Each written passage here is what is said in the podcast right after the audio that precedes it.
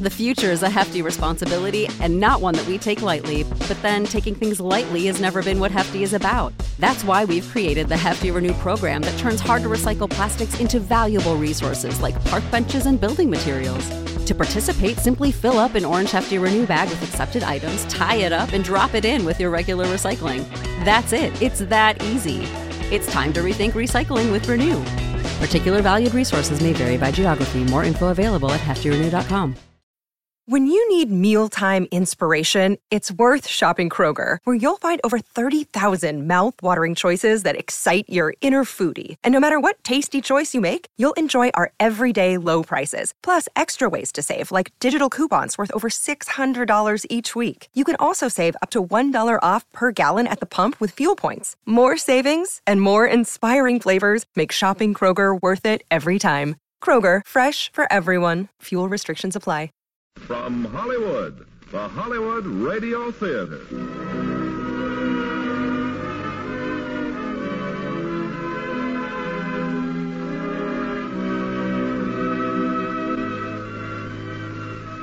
Starring William Holden and Alexis Smith in Submarine Command.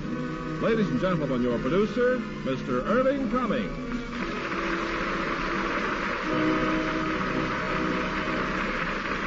Greetings from Hollywood, ladies and gentlemen.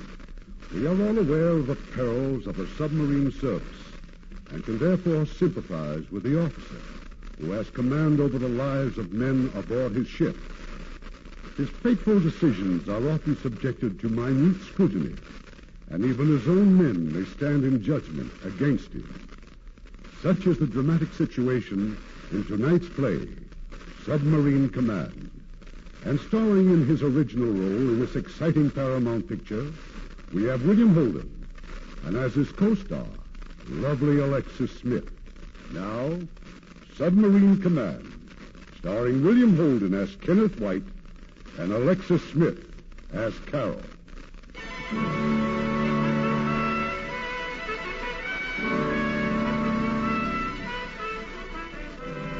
If you've ever been to San Francisco, you may have seen the United States Navy Yard at Mare Island.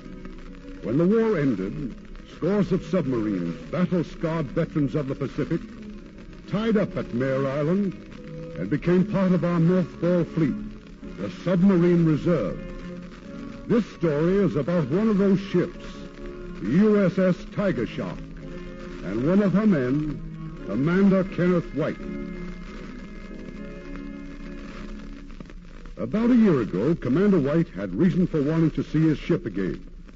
There was a sentry on the dock, but the ship was deserted, except for memories that refused to die. Well, you wanted to see her again? What are you hesitating for? Go on. Look around if you have to. But it won't make any difference. It's over. You finally know that. It was over that day 6 years ago. Look around and remember. She was never your ship anyway. She was Josh's ship. She always will be. It's funny how things can start with nothing and then pile up so fast it's hard to remember them in any kind of order. I've turned and twisted them 1,000 times looking for an answer that never comes. That afternoon, that 13th of August, 1945, the enemy had just about given up at sea. All we'd seen for days was empty ocean, gray, calm, and deserted. Not a hint that the first piece of my private jigsaw puzzle was about to drop into place. We were taking a surface run. Josh and I were on the bridge. The usual small talk. Looks like a nice day for a swim, huh? Oh, you wouldn't like it, Ken. That water's about 50 degrees. Well, that's what we call warm back in Michigan. Oh. Down in Kentucky, we chop it up and pour bourbon over it. Permission to come on the bridge, sir. Granted. Looks like we got some business. Plane from one of the carriers forced down on the drink. There's a pilot floating around in a rubber raft. Any bearings? 075 from Point Yoke, about 15 miles from us. All right, let's start looking for him. Come right to 310, all ahead flank. Come right to 310, all ahead flank. We picked up the pilot about an hour later. He'd been floating around since morning, suffering mostly from an acute case of boredom. Josh turned him over to me, and I fed him and clothed him, and then took him to my quarters to complete the report for the law. You mean to tell me you're the executive officer and they hand you a room like this? That's right. Now, what's your full name? Mars, Peter J. How can you move in this telephone booth? Now, let's see. We were talking about Australia. You were talking about Australia. How lovely. You never been there? Nope. Oh, brother, you've been cheated. My advice to you is sue. Look, I've got to finish this report. Serial number. 837-661. There was a little whack in Sydney on special duty. Ooh, talk about war effort. What ship? Ticonderoga. Hey, how can you sleep in a box like this? You know, this is the sort of punishment they should give strictly to academy guys. I'm an academy guy. Okay, so I'll kill myself. What happened to your plane? Went inland after a zero. I didn't have enough gas to get back to the carrier. You get the zero? Well, Natch. Not only did I... Hey, what have we here? A girl's picture, huh? Mm-hmm. To Ken, all my love forever, Carol. Hey, that's a very pretty wife you got. She's not my wife. Well, why not? When did you have your last physical? I think you're minus your corpuscles. No, I just couldn't pin her down. Got a mind of her own and a career. Big advertising job in San Francisco. Well, all the better. Friend, if I had a girl like that, I'd get a license and marry her during lunch hour. You know, I think you would. Hey, Ken, some gin rummy later? Yeah, if I'm still awake. Oh, what a life. You mean all you guys do is loaf around here with nothing to do but pick up flyers and play a little gin? Oh, occasionally we do other things. 18 Jap ships. 18? Well, I take it all back. You're a real bunch of gunslingers. Yeah, all except me. I just reported aboard. No action at all? I was in New London most of the time, then three cruises on the Starfish. I didn't even see a chap. Oh, well, what's the difference? The war is practically over. In a couple of months, we'll all be sitting in some noisy saloon drinking that dirty old whiskey and watching the girls wiggle by. Tell me something, Morris. Sure. You ever think of anything but dames? Let me see. No, never. Nothing but dames.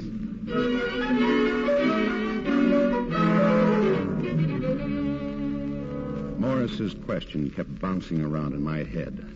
No action at all? He'd laughed it off. He could. It was a fine joke, and I appreciated it. But I wondered if it had spread to the crew and how funny they could think it was. Later that night, Josh Rice and I were in the wardroom having a cup of coffee. How was it topside, Ken? Oh, nice, calm, peaceful, full moon. Feels like the war's over already. Yeah, my guess it is. I wonder what's in store for us, Josh. You got me. Never been around when they've wound up a war before. Well, at least we're alive. No, but I've got news for you. Peacetime service is no picnic either. You'll find out when you're the forgotten man. No, worse than the forgotten man, because you're still around to get into people's hair. Find yourself stuck with dull office jobs and paperwork. You'll see people out of service making big money. And all you'll have is the knowledge that if the country needs you again, it'll need you desperately. Well, that's something. If you're a naval officer, that has to be everything. Don't kid yourself, boy. From here on in, it'll take plenty. Well, I better get this letter off to Alice. Oh, give her my best, will you? Yeah, sure. Wonder where I'll mail this from. Captain speaking. Very well, I'll be right up. Station a tracking party, Ken. Sighted some Japs, and I think we've got business. I'll take over, Carlson. Yes, sir. One tanker, two small freighters, and two escorts. Probably our last shot, huh? All right, let's get going. Battle stations, torpedo. Battle stations, torpedo. Aye, aye, sir.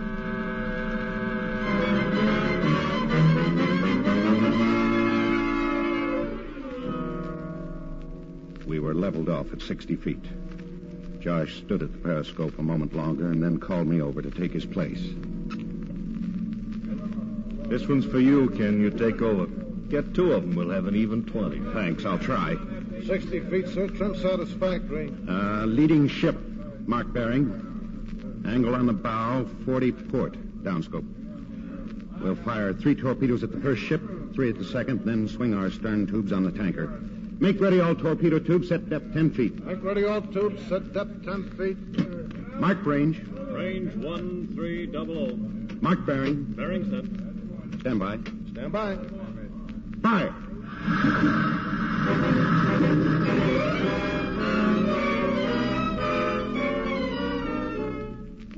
We got both freighters, but the tanker had turned and was heading for the shallow water, closer to shore. Take it easy, Ken. You got 19 and 20. That's all I asked. What about the tanker? Oh, we'd need wheels to catch her. Let's stick around till those escorts clear out, and then we'll surface, see who we can pick up. Maybe we'll find somebody who'll tell us the latest Japanese news. We surfaced at daybreak. Josh, Carlson, Boyer, and I went on the bridge. In the distance, we spotted some of the freighter's survivors.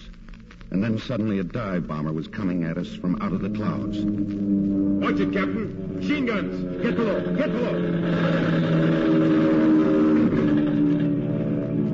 Boy, that was close. And where do you suppose that plane was? Captain Rice. Hey, Captain. Hey, look, he's bleeding. Get down the ladder, Boyer. Stand by to dive. Dive. Dive.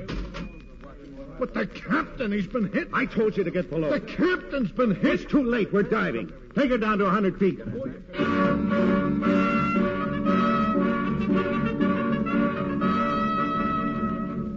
As I slammed the hatch, I caught the last glimpse of Josh Rice.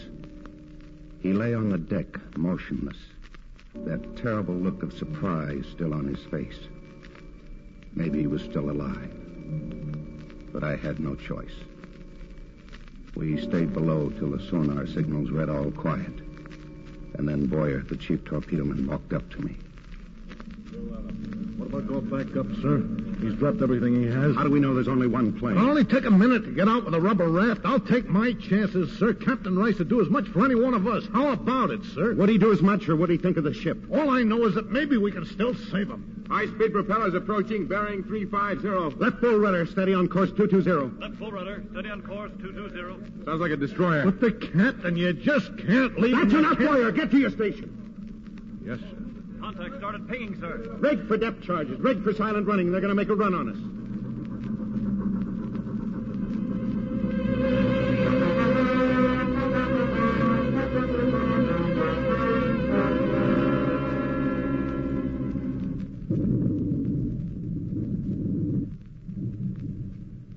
We sat there, taking everything they could drop on us.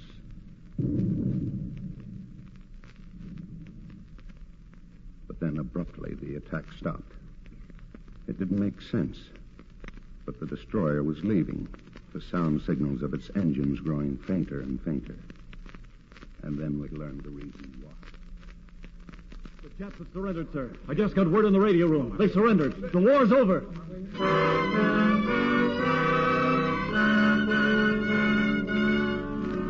The war was over. But nearly 3 months went by before the Tiger Shark finally headed into San Diego Harbor. Lots of ships were coming home those days, and one more sub didn't attract much attention. I was glad. The one-day warrior who had lost his captain and almost his ship in his first and only action. Carol was waiting for me on the dock, and in those first few moments, the world seemed very good again. And now, darling, meet an old friend of yours. Hi, if you're all through kissing her, I'll join you. Pete Morris, I thought we dropped you off in Guam. Well, so you did, but I hit Frisco 3 weeks ago, and we've been having a lovely time. Carol, you know this character? Well, 3 weeks ago I didn't. But then an amazing coincidence occurred. I checked all the phone books, all the advertising agencies, and just happened to bump into her. And then when we heard the Tiger Shark was coming home... Well, she couldn't come all the way down here alone now, could she? Well, look, I got it all arranged. A big party, someplace in town called the Blue Room. So round up your pals, and old Daddy here will show you how to belt a grape. Look, I'll have to join you later. I've got to see someone in Coronado. Oh, Ken, not now. Well, can't I go with you? No, you run along with Pete. Well, what if you get lost? Where do we send for the body? Rice's house. I'm going to see his wife. Or, rather, his widow. I'll see you later, honey.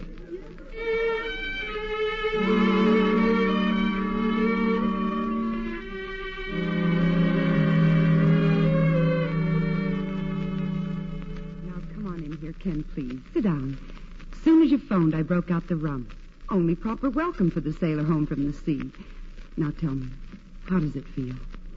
Well, I don't know yet, Alice. Have you seen Carol?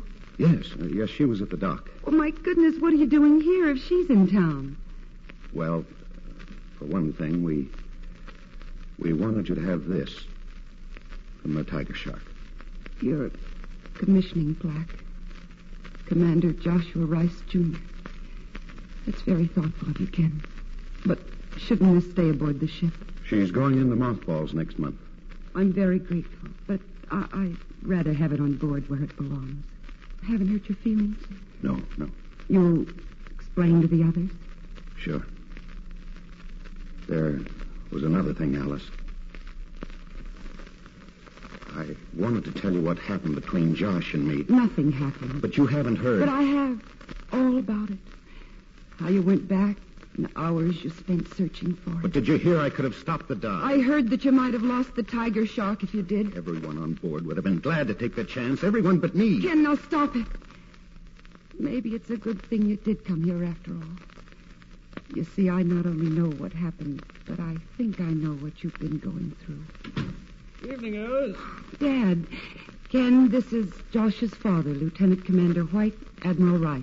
Glad to see you, White. I've heard a lot about you. Thank you, sir. Alice, give you a drink? Yes, sir. You're lucky. I have to make my own. Ken and I have been talking about Josh. He thinks that maybe people are blaming him for what happened. That's nonsense. I wish I could say the same, sir. Why can't you? Naturally, everybody wanted to go up for Josh. But it was your job to stop them. Sometimes it's harder to do the right thing than it is the... The courageous thing, sir?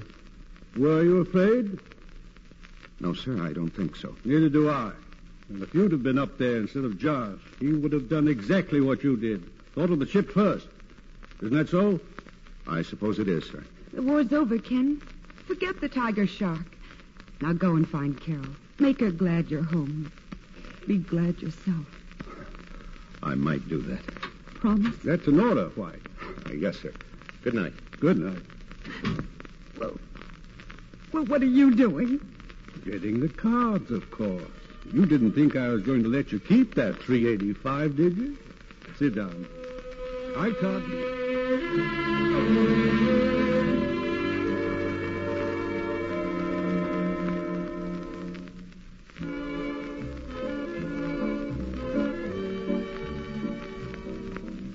I went back to town and found them at the Blue Room.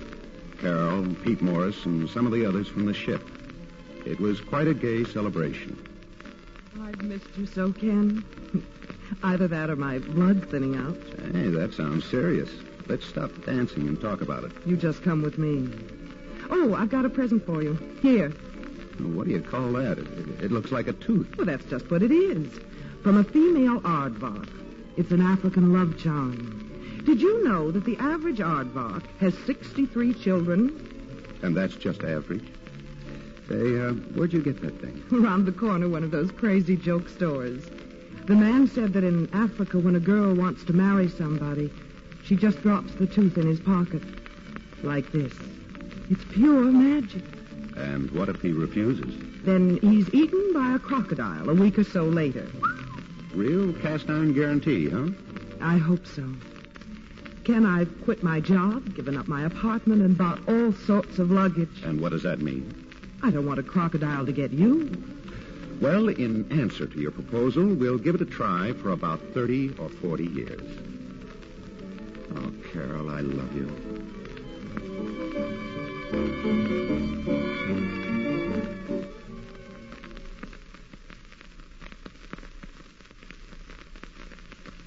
And so, my dear friends, you may proceed to congratulate us. He has just won my hand. Well, suit yourself, Carol, but you've just blown your chances for a very poetic life. Well, glasses up, everybody. This is an occasion. Here's to clear sailing for the nicest people I've ever known, Ken and Carol. And here's to all of us. May we be allowed a lot of fun and little time to regret it.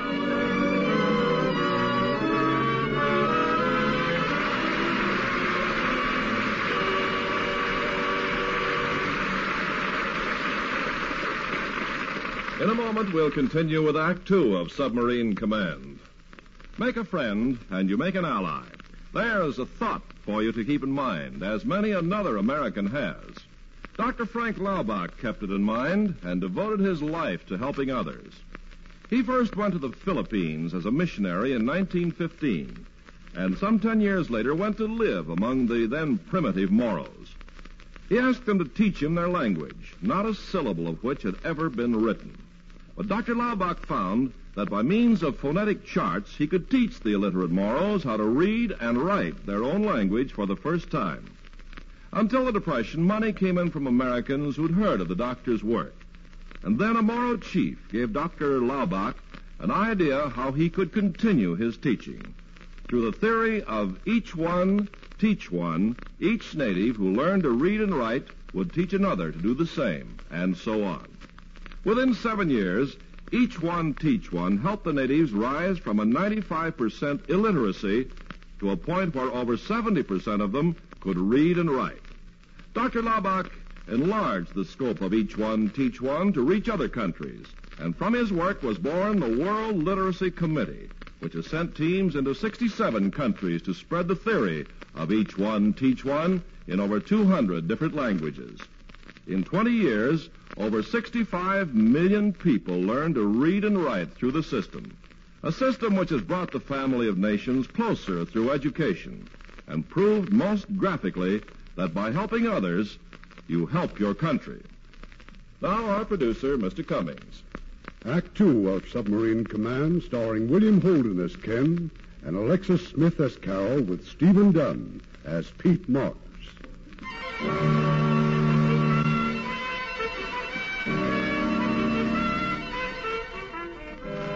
Carol and I were married that week, and in the years that followed, the war faded into the past, and I kept busy in the present. I was stationed now at Mare Island under Josh's father, Admiral Rice. I was in maintenance, a cross between a storekeeper, a janitor, and a complaint adjuster. Good morning, sir. Quarterly material report, monthly inspection, and requisitions for paint and brooms. 9 copies each. Brooms? Do I have to sign all copies? Just 8. You initial our file copy. Now, that's a break. Captain Cornwell's wife called about the incinerator. Again? She found soot on the dining room rug this time. And Commander Roberts says there are orange peels on Pier 2. Tell the commander we'll send him a broom as soon as we get one. Hello? Oh, yes, sir. Right away, sir. Admiral Rice. He's probably found an apple core under his desk. I'll sign those papers when I get back. Come in, Ken. Come in. Well, how are things going? All right, sir, as far as I know. You like your job, Ken? No, sir. You can't say that I blame you. I hear you've been having trouble with Cornwell's wife. It seems she doesn't like the way we're burning the trash, sir. Old hatchet face would run the entire Navy, given half a chance. Well, I've got a different sort of chore for you, Ken. A reporter from New York is doing a story on the mothball Navy. I'd like you to show him the submarine. Yes, sir. You'll be at your office at 11. I'll advise the duty officers on the piers. Give them what you can. Is that all, sir? That's all, Ken. Thank you, sir.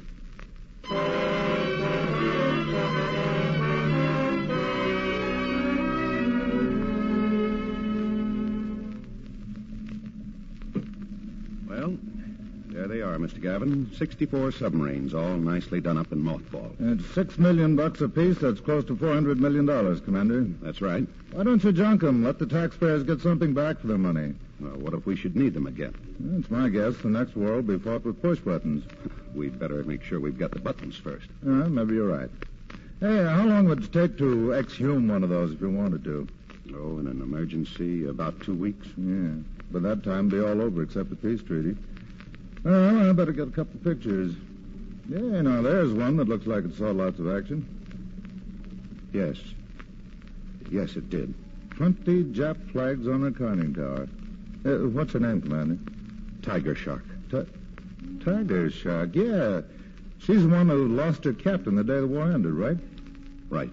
Well, the fellow who had to take her down must have felt like a heel. But he had a lot of sleepless nights after that.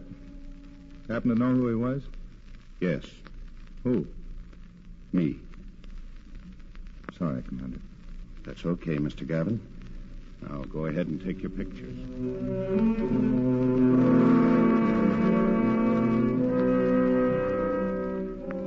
was right. That officer must have felt like a heel. Who'd I been kidding? I was still the one-day warrior who lost his captain in his only enemy action. And then just before you got home, darling, Pete Morris called. He's coming over for dinner. Hasn't he got any other place to go? Ken. Oh, I know. Poor, lonely Pete, grounded on the very tough duty of teaching naval ROTC. All right. I'll call him back. Just tell him I've got jaundice. Just what have you got? Nothing. Something happened today, didn't it? Well, what makes you think so? I can tell. All right, I'm fed up. With what? With being a clerk and a janitor and a glorified errand boy, with lots of things. Ken, why don't you change your job? Oh, sure. Just call the chief of naval operations and tell him I'm bored. I can't change jobs, and you know it. I'm in the Navy, remember? I could hardly forget it. And you can hardly forget that you gave up a $300 a week job to marry me, can you? Finish your drink, Ken. I'll go in and set the table. Carol hadn't deserved that. Not any of it.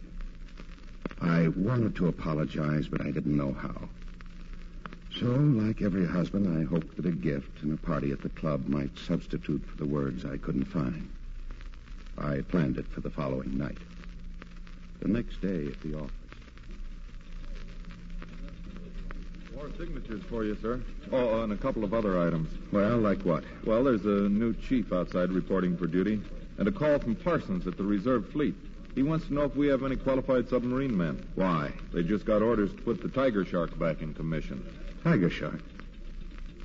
How'd they happen to pick her? I don't know. Well, we haven't any men, so tell Parsons... Is this the garbage disposal unit of the United States Navy? Hiya, Pete. Hi. Hey. What's this on the desk? Oh, that it's something for Carol. Oh, struck oil, huh? Wristwatches and parties. How do you do it? Because I'm an honest working man and not a playboy at the university like you. Yeah, I guess you're right. Teaching naval ROTC is a lead pipe cinch. No courses to give out except navigation, gunnery, engineering, naval history, naval customs and traditions, communications, and ship handling. 2 or 3 afternoons a week drilling, 1 night a week with a naval reserve unit, 2 nights preparing examination papers, 3 nights correcting them, and 8 nights and Sundays trying to keep ahead of my students, most of whom are not sure they want to be in the Navy in the first place. Yeah, and in my spare time going to parties like yours. Well, you ready to leave? No, I can't, Pete. I've got some calls to make. I'll see you at the club. It's all right. Oh, beg your pardon. That's all right. Come in. Chief Torpedo Man Boyer reporting for duty, sir. Boyer? Well, where'd you drop in from? San Diego, sir. Oh, Boyer, you remember Commander Morris, the pilot we picked up? Hey, it's good to see you, sir. Hey, I thought you'd be retired by now. Maybe it's time I thought about it, sir. Well, sit down, Boyer. I'd like to... Excuse me, sir. I've just decided to request a transfer to another department. Why? You should be the last person in the world to ask that, sir. All right, Boyer. Report to the reserve fleet. Lieutenant Parsons. They've got just the job for you. Yes, sir. Thank you, sir.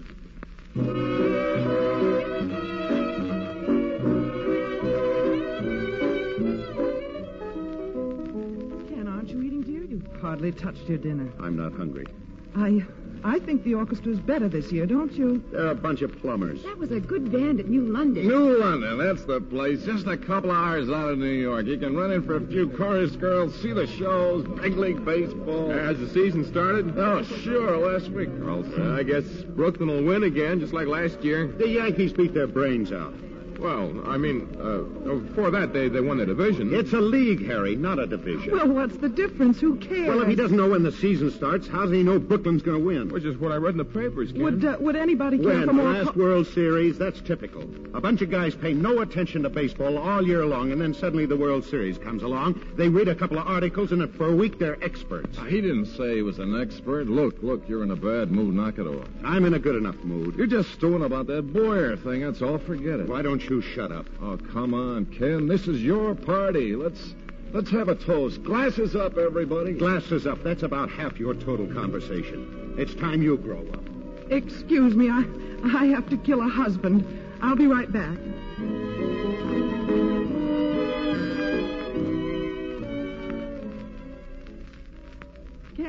Ken, wait, please. Now, what was all that about? Nothing. You can't walk out this way. It's your party. I don't feel like a party. You did this morning. What happened? What's all this about Boyer? He doesn't enter into it. Ken, I'm getting sick and tired of these moods. How do you think I feel in front of all those people? They must think you're crazy. I don't care what they think. Well, I do. We can't walk out and leave them. I'm not asking you to.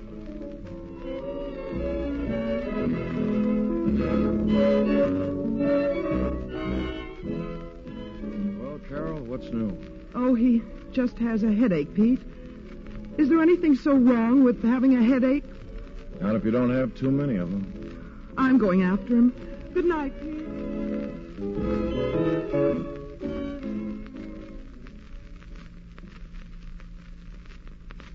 I had heard Pete's wisecrack, and he was right. Too many headaches. And having Boyer in charge of the work crew on the Tiger Shark didn't help them any. But I couldn't stay away from the dock. Something kept pulling me back like north pulls a compass needle. And maybe without knowing it, I was waiting around to keep an eye.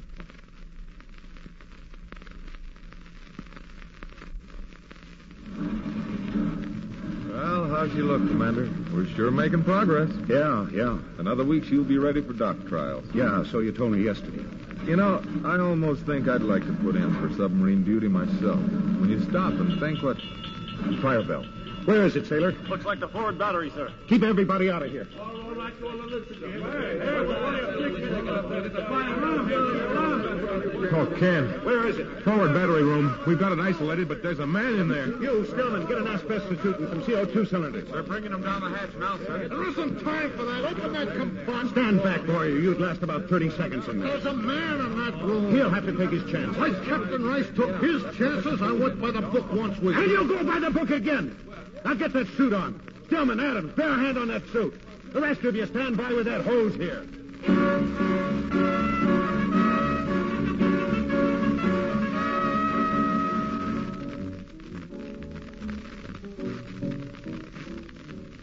Well, Carol, now what's the big problem? First of all, thanks for coming, Pete. Oh, stop it, will you? Any more news about that fire? Well, the man was pretty badly burned. It's really too soon to say. Harry Carlson told me that Boyer wanted to go right in. Ken wouldn't let him? Well, the Admiral had something to say about that, too. He told Ken that he did the right thing.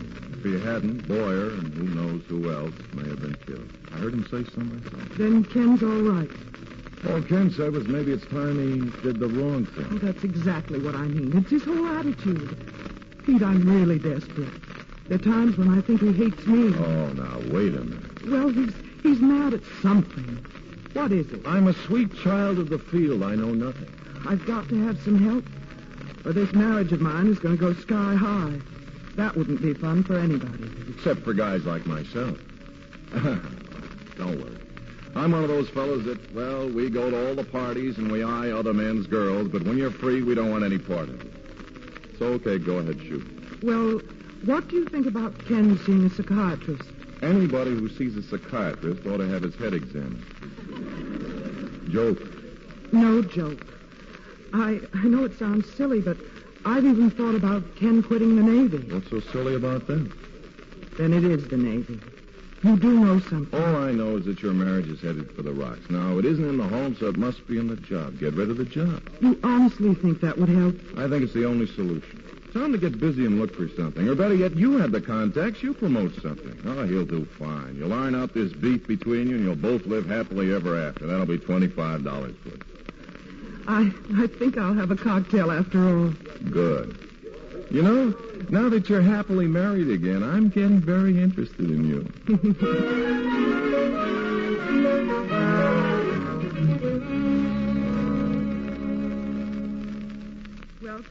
Anything in the mail? Yeah, and I don't get it. A chance to become a captain of industry. Matthews Electric Company, Portland, Oregon. Yeah, take a look at this. Dear Commander White, we're in need of a man experienced in maintenance and personnel work. That's me. Suggested to us by Admiral Rice. Nice of him, huh? I can assure you the arrangements we contemplate will be more than satisfactory to you. Sounds terrific. But why should Rice have picked me? Well, why wouldn't he? How do you feel about Portland? I hear it's wonderful. Means buying umbrellas, long underwear, and finding a good thick roof. Oh, they have lots of nice houses near the plant. They do? Now, where did you hear that? Oh, I don't know. I think I read it somewhere. What was the name of that businessman you had lunch with a couple of months ago? Businessman? You used to write copy for his refrigerators. A.E. Matthews, if I remember correctly. Ken. What kind of a fool do you think I am, and how long do you think I'd stay a fool? Or maybe you thought I might go for it. What does Matthews get out of this? You're going to write his copy for free? I only said if there ever was an... And what about the Admiral? You going to do his advertising, or did you just cry on his shoulder about the hardships of Navy life? I simply asked his advice, and he agreed with Pete that it was the best thing... Well, who'd you miss, honey? How about the mailman? What'd he think? Did you write your newspaper, your congressman? All right, Ken. I'm sorry. I know now that I was going about it the wrong way, but honestly, I thought it was a solution. For what? For us. Ken, you're at war with your job and yourself and with me, and something has to give. Do you want it to be our marriage? Oh, you know I don't. Then you've got to make a change. Meaning, Portland? Meaning anything. Get a farm, take up painting. Only please, please get us out of our trouble. And you think leaving the Navy will do that? Yes, I do. And I suppose you're right. Otherwise, the Admiral wouldn't have backed you up. Where are you going? To the office. I'm going to resign from the Navy.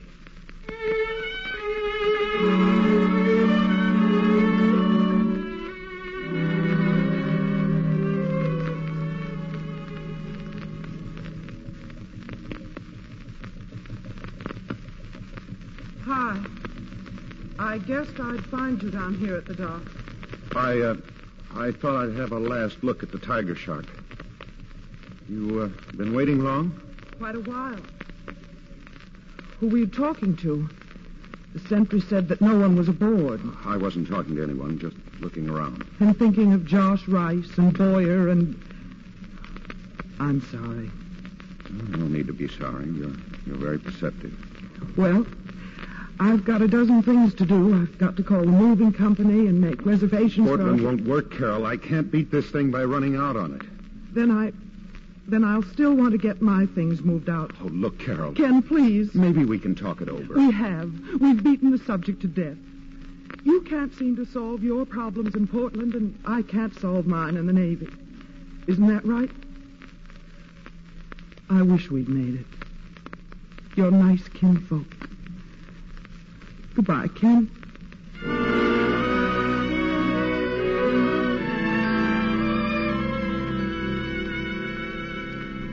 Ken, is that you? Come in. Oh, I'm sorry, sir.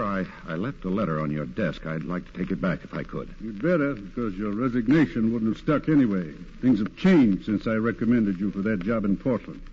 We've just had word that the North Koreans have crossed the 38th parallel. Oh? Will that affect the yard, sir? It will affect you. I've talked to the Bureau. Your orders are on the way. What kind of orders, sir? You're to take the Tiger Shark. Be ready for sea in 5 days.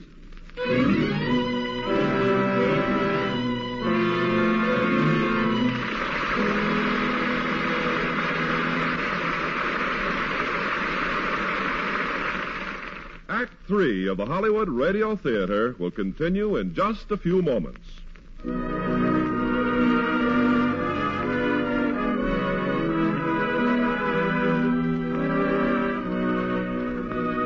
We pause now for station identification.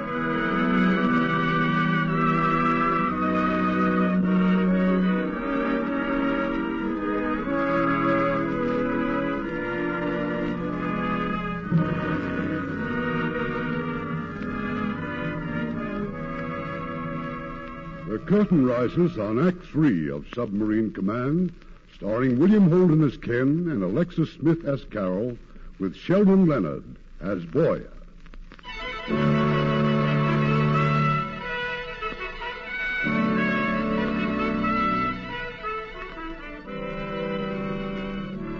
Aboard the Tiger Shark, as we left for Korea, were two old hands, Harry Carlson, now the executive officer, and Boyer. The middle of December found us on patrol in the Sea of Japan. Inland, things weren't going too well. Thousands of troops had been caught in a trap. They'd fought their way out towards the coast, and were now praying for evacuation out of the port of Hungnam. But our orders still read patrol duty. Uncle Sam sure sends you on long trips. 8,000 miles, brother. Yeah, but for what, Boyer? For lifeguard duty. It says so in the log. Maybe you'd rather be at Hungnam with a couple of million Reds on your tail. No, you don't have to go to extremes. Listen, sailor, you're a guest aboard a $6 million efficiency department with free light, heat, radio, air conditioning, mail delivered by destroyers, the best chow in the world. Only one thing wrong with this ship. Well, what is it? Never mind. I hope you never have to find out.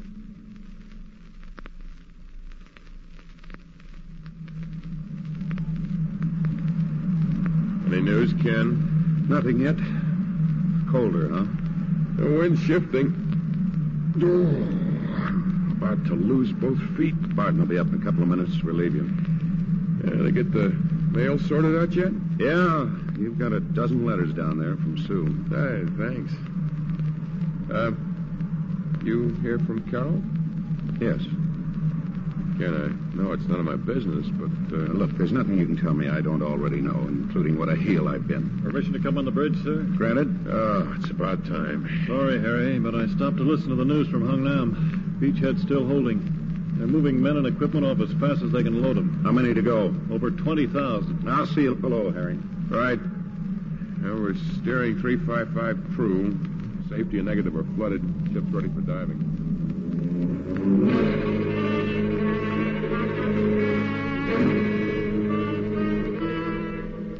Our change of orders came through that night. We were to rendezvous at once with an airplane carrier. Purpose, instructions for a special mission. The following noon, I was aboard the USS Concord, and there waiting for me was Pete Morris. Well, what are you so surprised about? How did you get here? Simple. I told him I didn't want sea duty. Well, what's the latest on the home front? Oh, all quiet, I guess. Well, and you're not worried? Worried about what? Well, didn't Carol tell you? Well, I got a letter yesterday, the most impersonal hello in history. Tell me what? I think you better ask her. I'm asking you. You know, it's a funny thing. I seem to have left my Western Union card in my other suit. Now, come on, the Admiral's waiting. And so, with any luck, we should complete the evacuation of Hungnam by Christmas Day. But here on the map is a prison camp. It's about 10 miles from the coast. In it, with some 200 other Americans, are Colonel Garson Walsh and his special intelligence team. We have reason to believe the colonel has information of tremendous value to us. What kind of information, sir? I don't know the details, but our orders are to free those prisoners. Paratroopers will effect the actual rescue. Now about our part. The only possible route for the paratroopers' planes is directly over Koyasan. But there are two big obstacles. Tell them, Commander. Yes, sir. Here at Point Nokomo, the enemy has a radar station, and here at Koyasan itself is a telephone center. Now, both installations will have to be knocked out before our planes can approach. And that's where you come in, Commander White. Tonight you will land two demolition parties from the Tiger Shark, one at Point Nokomo and the other at Koyasan. And when you've received signals of the success of their missions, you will then radio to me. You'll be given all further details by Commander Morris. He's going with you.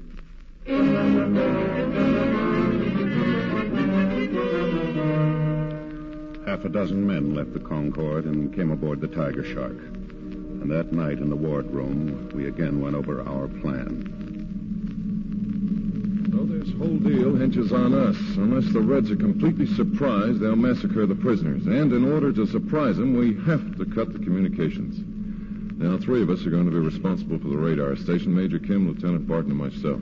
Okay, now we'll put you off in a rubber boat at Point Nokomo.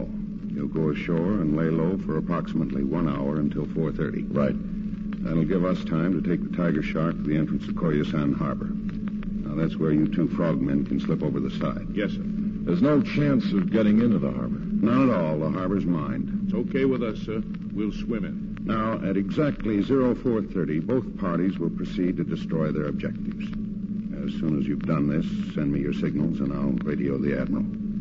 Any questions? No, sir. Captain White? Yes? We've just sighted Point Nokomo, bearing 295. Very well. Be ready in 15 minutes.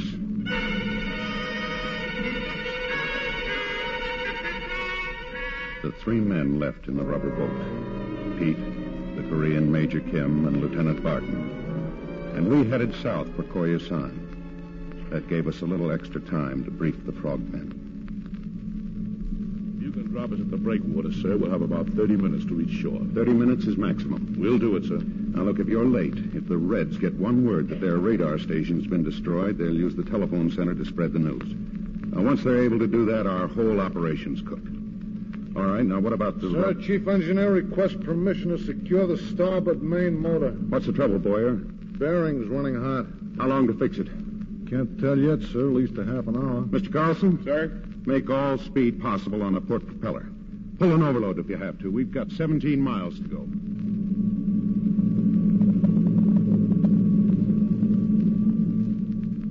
They repaired that hot bearing. But until it was fixed, our speed had been cut in half. When we reached the breakwater outside Koyasan Harbor, we'd already lost a full 20 minutes of our schedule. Rockmen are ready, Ken. Standing by. Tell them to relax. We've lost too much time. They're not going in? Oh, I know those boys can swim, but even a seal couldn't make it in the time we've got left. Any alternatives? Yeah, just one. We'll take the Tiger Shark into the harbor. The harbor's mine. We can't get inside. I know. And it's a gamble. But this time the odds are right. One sub against the lives of those 200 prisoners. We'll take our chances. Play the bitch. Stand by for dive.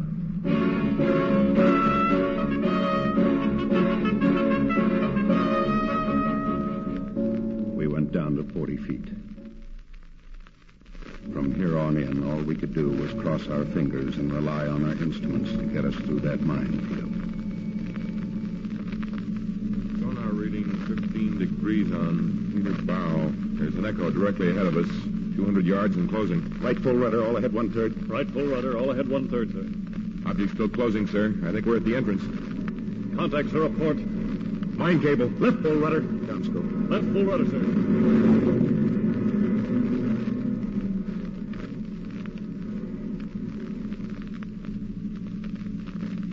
Clear, sir. Rudder amidships. Rudder amidships, sir. Steer 225. Steer 225, sir. Plane her up. Let the frogmen off. Upscope. 38 feet. 35 feet. 31 feet.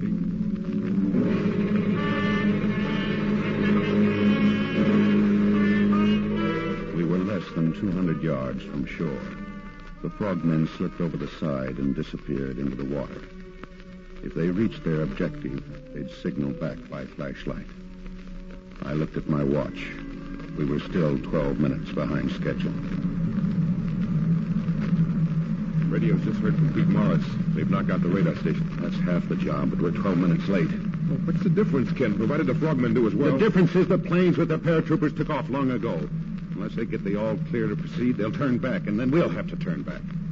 We'll just have to wait it out and see what happens. Did Pete have anything else to say? He said to tell you they'll try to make their way inland, but Major Kim knows that country. If they're lucky, they'll join up with the paratroopers. If they're lucky, and if I don't let them down, we've got to submerge. Secure the hatch. We'll watch the show through the periscope. We watched and waited, endlessly. A silent ship and a silent crew, knowing that the mission would fail, that the planes would be ordered to return to their base if we didn't report to the carrier. It was Boyer who reminded me of the time. He wasn't shouting. It only seemed that he was shouting. It's 058, sir. We have to report by 058. Yes, I know. Wait a minute. They're signaling from the shore. I've got the signal. Downscope. We're going to surface. Well, you know they've got shore batteries here in the harbor. It's the only way we can send an all-clear to the carrier. As soon as the antennas are out of the water, contact the carrier and report the all-clear.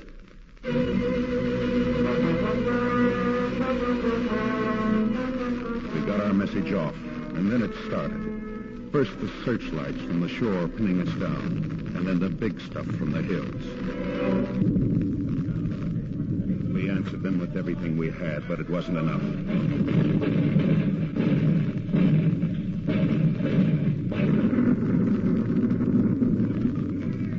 William, it's her. She's settling aft. All hands carry out demolition orders. All hands carry out demolition orders. Abandon ship. Abandon ship. The men leaped into the water. I thought they were all gone, and then in back of me I heard Boyer's voice. You'll need this, sir. Get a life jacket. Thanks, Boyer. Let's go, sir.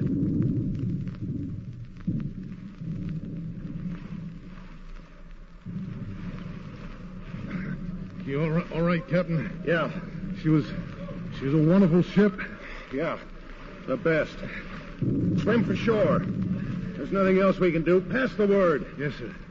Swim for shore. Pass the word. And you hear what I hear? Hey, sounds like paratroopers, sir. Right on schedule. And here come the jets. Hey, something tells me things ain't going to be so tough on that beach after all.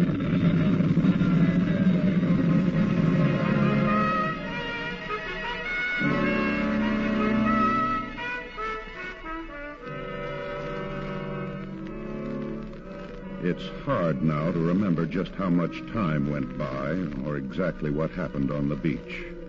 But sometime during the morning... You counted for all your men yet, Commander? All safe, Colonel, except 4 of my men and the radar landing party, 7 of us. Mm-hmm. We lost 14 paratroopers. But I guess it's not too big a price to pay for pulling out nearly 200. What about the intelligence team, Walsh's outfit? Ah, okay. Man, they got what they came for. Hey, Captain, look who's coming. Well, it's nice to see your smiling faces. Pete, you made it, huh? Yeah, I kept telling him somebody'd be here to meet us. Well, you guys sure caught the last trolley. Oh, it was nothing, Mr. Boyer. Any hero could have done it. And there he is, Major Kim of the South Koreans. Well, where's the Tiger Shark? Oh, she's gone. We ran into a little trouble. Into a little trouble? He goes through a minefield, submerged. He lands the frogmen so close to shore you could plant a crop. He fights a battle with half a dozen shore batteries and gets sunk. He... Hang around, Commander. I'll get you something to eat. Thanks. Well, you listen to Boyer. Seems like you won a popularity contest. Yeah. All except one vote. 2 votes. What's that mean? Well, I promised Carol I wouldn't tell you because she thought it'd seem like dirty pool having all your trouble with Boyer and the ship and so forth, but I think now's a pretty good time. Your wife's going to have a baby. I said your wife's going to... Well, if you're going to stand there with your mouth open, you might as well shove some food in it. Come on, I'm starved.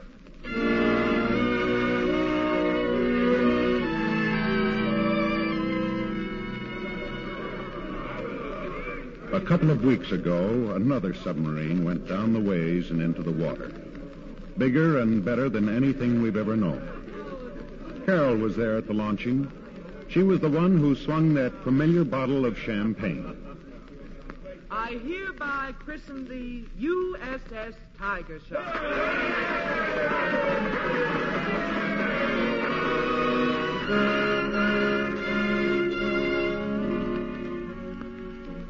I've got to admit that for one with so little experience, you sure knew what to do with that bottle of... Well, do something. The baby, she's crying. She's hungry. Really? Well, now it's your turn to get some experience. Here's the bottle, Papa. Get going.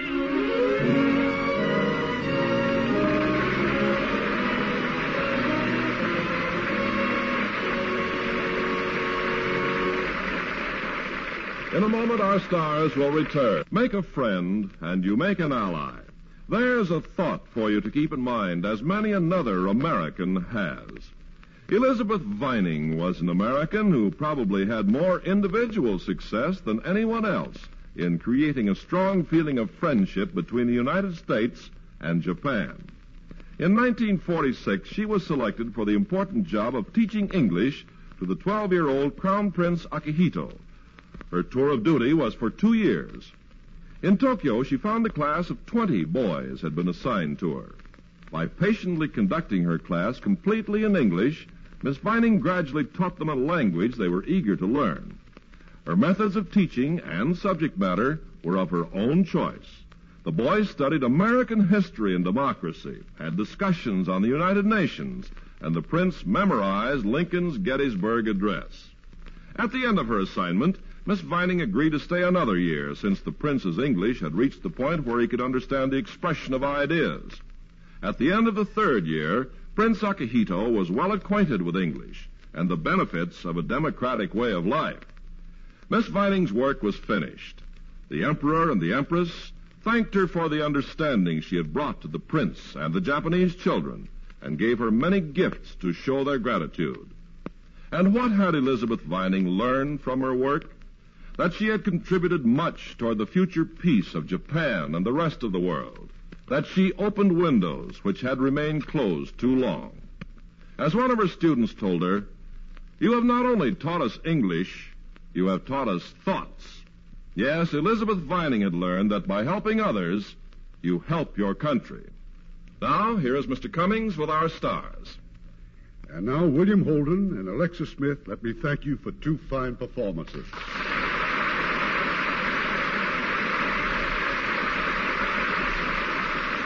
You know, whenever I congratulate the stars after the play, I think back to the early silent days when actors didn't receive screen credit. It was only when the fans wrote in and asked the names of the artists that they were properly identified. Of course, some of us didn't want to be identified. Sometimes today, they don't want to be identified either. Why, some of us have been known to sneak into the studio after our picture's been previewed. Oh, now you're just being modest, Alexis. I just saw your latest picture, and you were simply great. Well, as a matter of fact, Bill, I just saw your latest picture, and you were just sensational. Aren't we the coy ones?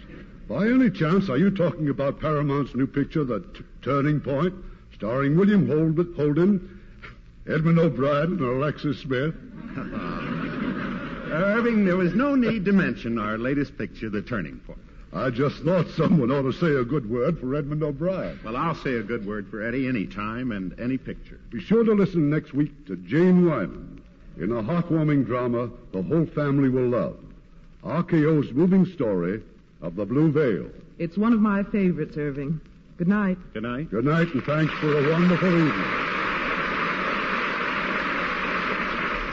This is Irving Cummings saying good night to you from Hollywood.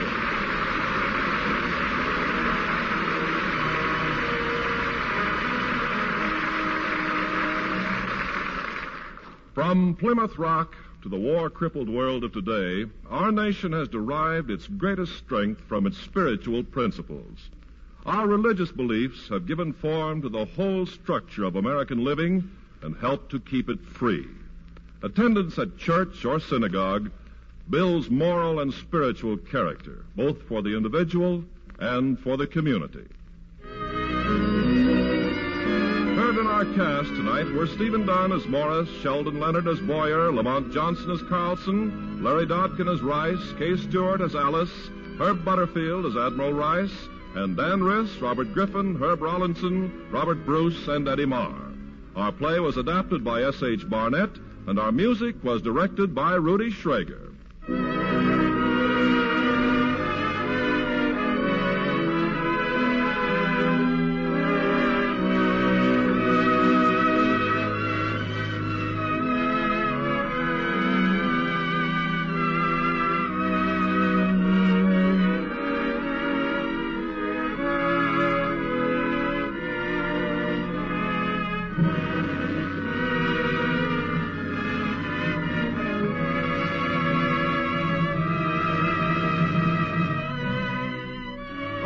Radio Theater is a presentation of the United States Armed Forces Radio Service.